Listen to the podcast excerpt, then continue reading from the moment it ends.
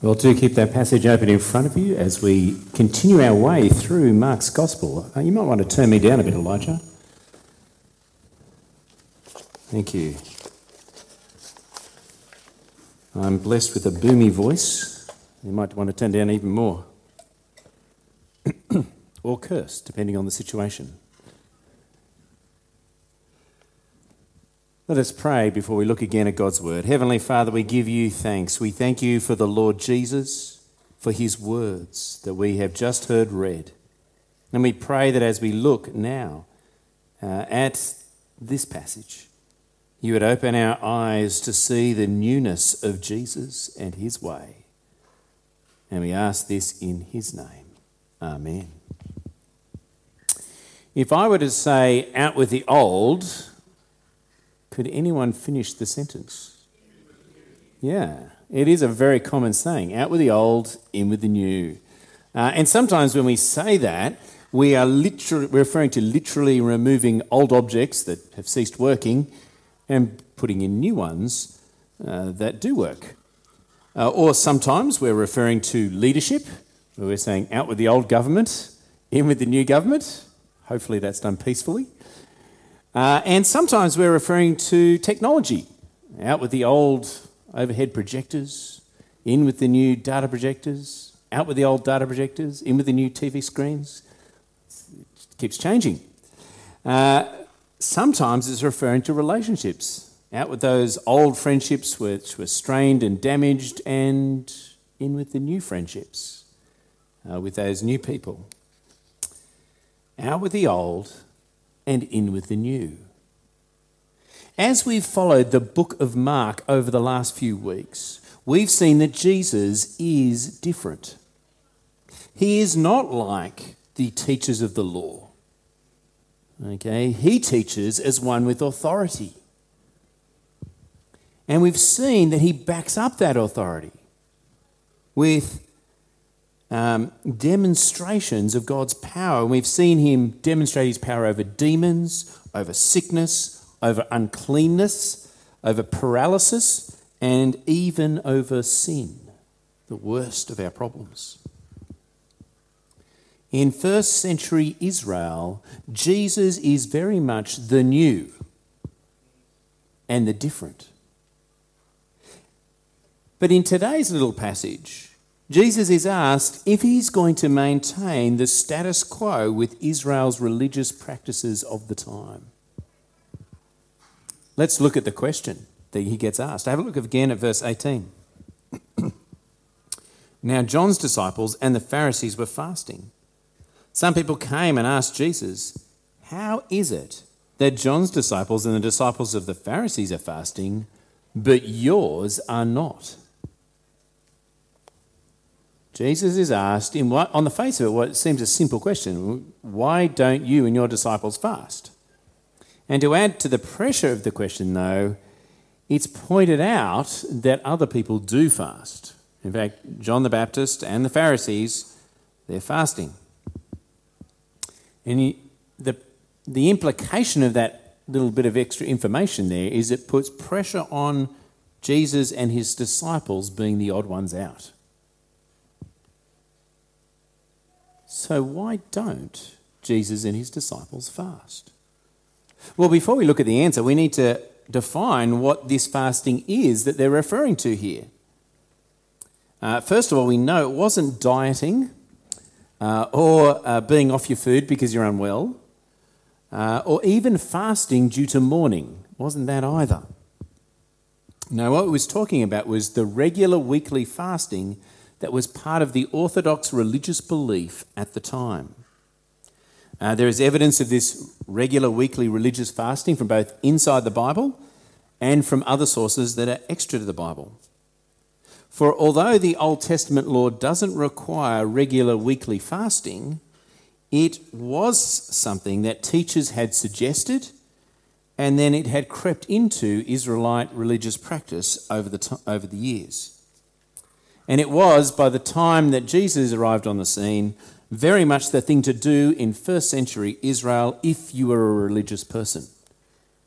Uh, if you're a tax collector or a sinner, well, don't worry about it. But if you're a religious person, then this was standard religious practice. It's a little bit like pilgrimages. There's nothing in the Bible to suggest that Christians should go on pilgrimages to Jerusalem or on the Camino de Santiago or out to Mount Wayo or anywhere for that matter. Uh, it's just a practice that has crept into some Christians' worldview over time.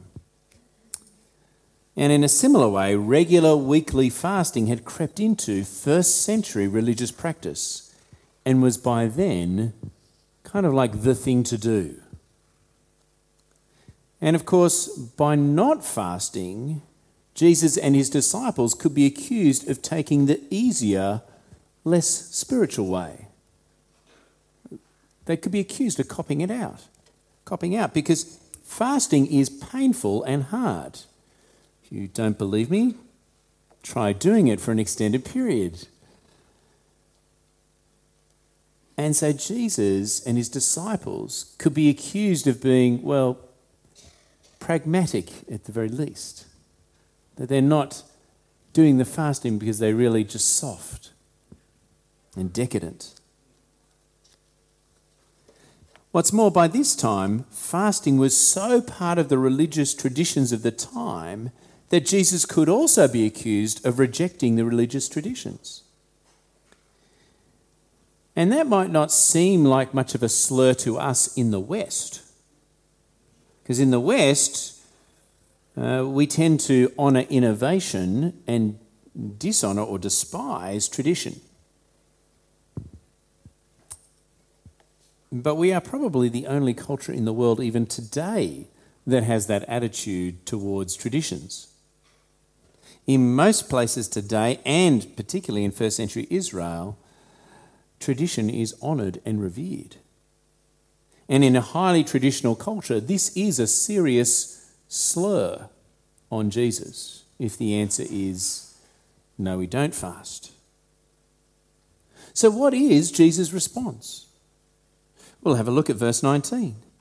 How can the guests of the bridegroom fast while he is with them? They cannot, so long as they have him with them. But the time will come when the bridegroom will be taken from them, and on that day they will fast. So Jesus responds with a metaphor about a bridegroom, and it's pretty clear who the bridegroom is it's Jesus. But what's not clear is what he means by this. Well, in the, the norm in first century Israel was to feast at weddings. Uh, it is happily the norm in modern Australia to feast at weddings, except we don't call them feasts, we call them wedding receptions, which, can I say, is a much more boring name for a feast. Maybe we should go back to calling them feasts. Yeah, that would be much more fun, wouldn't it? Uh, maybe that's a discussion you can have at morning tea time. As you're feasting, you can talk about that. Um, but the norm at the time was that there was uh, everyone was allowed to break whatever regular weekly fast they were doing for a, a wedding feast. That was like the, the known exception to the rule, if you can put it that way. Uh, even rabbis were allowed to break their fast for a wedding. Weddings were so important. So Jesus states that, metaphorically speaking, he is the bridegroom to his disciples and he claims this special exemption. And then Jesus goes on in verse 20 to allude to his death, the time when he will be taken from the disciples. At that point, they will be fasting, but not the regular weekly religious fasting that was the religious practice of the day. They'll be fasting because they're mourning, mourning the death of Jesus. So Jesus' response is in effect to end the regular religious weekly fasting practice. Those of you who are keen on morning tea are probably glad of this. Um, but um, it doesn't mean that Christians can't fast. Christians can fast from time to time if they find it helpful. But nowhere is it commanded of believers, as far as I'm aware of, that we should be fasting. The New Testament assumes it as a common cultural practice in places like the Sermon on the Mount, when it says, when you are fasting. Okay? Um, and describes it in the book of Acts. But it doesn't prescribe it, it doesn't say, this is what you should do. So, regular weekly uh, religious fasting is something that is out with the old. And then Jesus goes on to make a, a general point about newness and oldness. Have a look at it in the next two verses 21 and 22. No one sews a patch of unshrunk cloth on an old garment. Otherwise, the new piece will pull away from the old, making the tear worse. And no one pours new wine into old wineskins. Otherwise, the wine will burst the skins, and both the wine and the wineskins will be ruined. No, they pour new wine into new wineskins. Here, Jesus uses two similar metaphors of newness and oldness to make a point. The two new things, the patch and the wine, don't fit in the old things the garment and the wineskins. And in both stories, it comes apart at the seams, literally. The new doesn't fit with or into the old. So, what does he mean by this metaphor? Well, the context of the previous question gives us the answer. It's the old religious practices that Israel had added to the law of Moses that Jesus is speaking about here. He's saying that his new way doesn't fit with this old way at all. It can't be with it, and it can't be part of it. In short, Jesus has not come to start a new section of first century Judaism, he's come to start a new way to God altogether. Yes, it's a Jesus' new way is a fulfillment of the Old Testament but it's not a fulfillment of the laws that they had added to God's word. Okay? The bits that they had tacked on over time. And so from that, it's a radical change from the religion of the day. If you want to think of it in terms of a way that rhymes, Jesus' new way is more of a revolution than an evolution. And friends, that radical change is nowhere more clearer than in the path of salvation. For instead of following a host of rules made by men, Jesus tells us to trust him for salvation. As it says in John 3:16, for God so loved the world that he gave his one and only son, that whoever believes in him should not perish, but have eternal life. When we believe in Jesus, that is when we are saved, not when we keep a whole host of rules that have been made up for us or that we make up for us. And that way of salvation by faith in Jesus is both a fulfillment of the Old Testament and a radical change from the religion of the age in first century Israel. And, friends, let me say it's still totally different from the religion of the age. For today, if you walked into the street and you asked a group of people, why should God let you into heaven? You ask them that question, most of them would respond by saying, Because I'm a good person. Or if they were Ocker, because I'm a good bloke, mate. And essentially, that is exactly the same as first century Judaism, except it's a different set of rules to keep.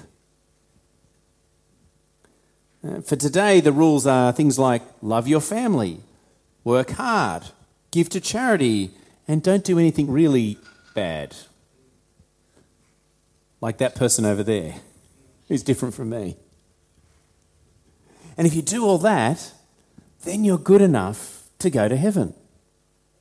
That's how most Australians, indeed most people around the world, think.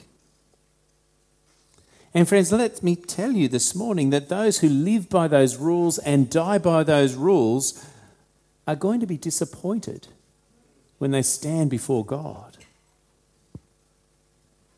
For Jesus tells us to trust Him for salvation and not to trust in our own goodness. So if you're here this morning and you're trusting in the rules that you have made up and keeping them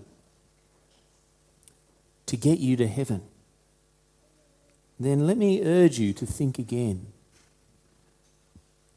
That is the old way. That has never worked. And the new way, the new Jesus way, is by trusting Jesus. So let me encourage you to put your trust in Jesus. And if you need evidence to believe in Jesus, well, we happen to be starting a course today at 11:45 in, the, in over there in the hall where you can look at the source documents, discover Jesus for yourself, ask any question you like and make up your mind about Jesus. It's called Christianity Explored. And if you're interested, come and grab me after the service. But if you're someone who's already trusted in Jesus, then you are part of that new way, that new Jesus way. And let me encourage you to rejoice in the salvation that is yours through faith in Jesus.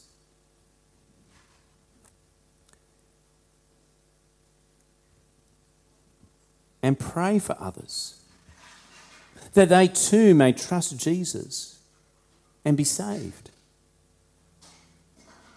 For it is only the new Jesus way that actually saves. Let us pray. Heavenly Father, we give you thanks. We thank you that your Son Jesus did not come to tweak our natural human religion of keeping rules to be right with you. But Lord, He came with a revolution where our salvation is through faith in your Son, Jesus. And completely unrelated to anything we do. Heavenly Father, we pray that you would help us to trust your Son, Jesus for life and for our eternity. May we trust Jesus and then rejoice, resting in the salvation provided for us. And then move us by your Spirit to pray for others that they too may hear the good news, believe, and be saved. And we ask all this in Jesus' name. Amen.